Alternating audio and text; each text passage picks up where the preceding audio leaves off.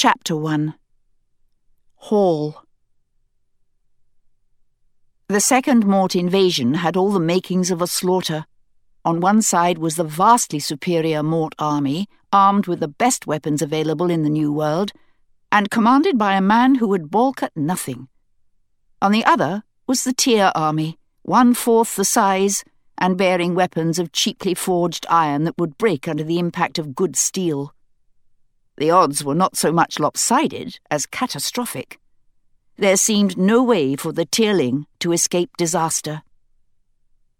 The Tearling as a military nation, Callow the martyr.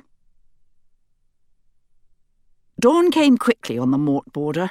One minute there was nothing but a hazy line of blue against the horizon, and the next, bright streaks stretched upward from eastern Mortmesne, drenching the sky.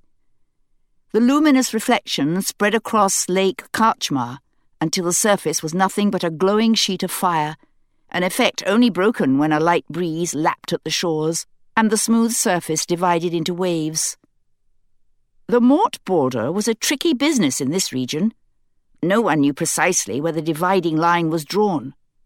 The Mort asserted that the lake was in Mort territory, but the Tear staked its own claim to the water since a noted Tear explorer named Martin Karczmar had discovered the lake in the first place. Karczmar had been laid in his grave nearly three centuries since, but the Tearling had never quite relinquished its shaky claim to the lake. The water itself was of little value, filled with predatory fish that were no good to eat. But the lake was an important spot, the only concrete geographical landmark on the border for miles to the north or south. Both kingdoms had always been anxious to establish a definitive claim. At one point, long ago, there had been some talk of negotiating a specific treaty, but nothing had ever come of it. The eastern and southern edges of the lake were salt flats, the territory alternating between silt and marshland. These flats stretched eastward for miles before they ran into a forest of mort pine but on the western edge of Lake Karczmar, the salt flats continued for only a few hundred feet before they climbed abruptly into the border hills, steep slopes covered with a thick layer of pine trees. The trees wrapped up and over the hills, descending on the other side into the Tearling proper, and flattening out into the northern Almont plain. Although the steep eastern slopes of the border hills were uninhabited forest, the hilltops and western slopes were dotted with small Tear villages. These villages did some foraging in the Almont, but they mostly bred livestock, sheep and goats, and dealt in wool and milk and mutton, trading primarily with each other. Occasionally, they would pool their resources and send a heavily guarded shipment to New London, where goods, particularly wool, fetched a greater price, and the payment was not in barter, but in coin. The villages stretched across the hillside Wood End, Idlewild, Devon Slope, Griffin. Easy pickings, their inhabitants armed with wooden weapons and burdened with animals they were unwilling to leave behind. Colonel Hall wondered how it was possible to love a stretch of land so much, and yet thank great God for the fate that had taken you away.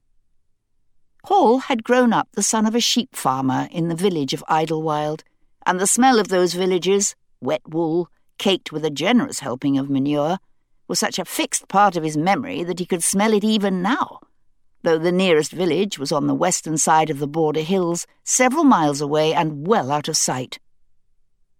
Fortune had taken Hall away from Idlewild. Not good fortune, but the backhanded sort that gave with one hand while it stabbed with the other. Their village was too far north to have suffered badly in the first Mort invasion, a party of raiders had come one night and taken some of the sheep from an unguarded paddock, but that was all. When the Mort Treaty was signed, Idlewild and its neighbour villages had thrown a festival. Hall and his twin brother Simon had gotten roaring drunk and woken up in a pig pen in Devon's Slope. Father said their village had gotten off easy, and Hall thought so too, until eight months later when Simon's name was pulled in the second public lottery. Hall and Simon were fifteen, already men by border lights. But their parents forgot that fact over the next three weeks. Mum made Simon's favourite foods. Pa relieved both boys from work.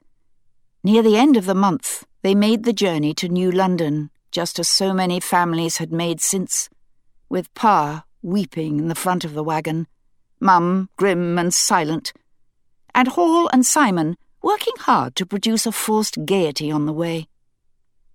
His parents hadn't wanted Hall to see the shipment. They'd left him in a pub on the Great Boulevard, with three pounds and instructions to stay there until they returned. But Hall wasn't a child, and he left the pub and followed them to the keep lawn. Pa had collapsed shortly before the shipment departed, leaving Mum to try to revive him.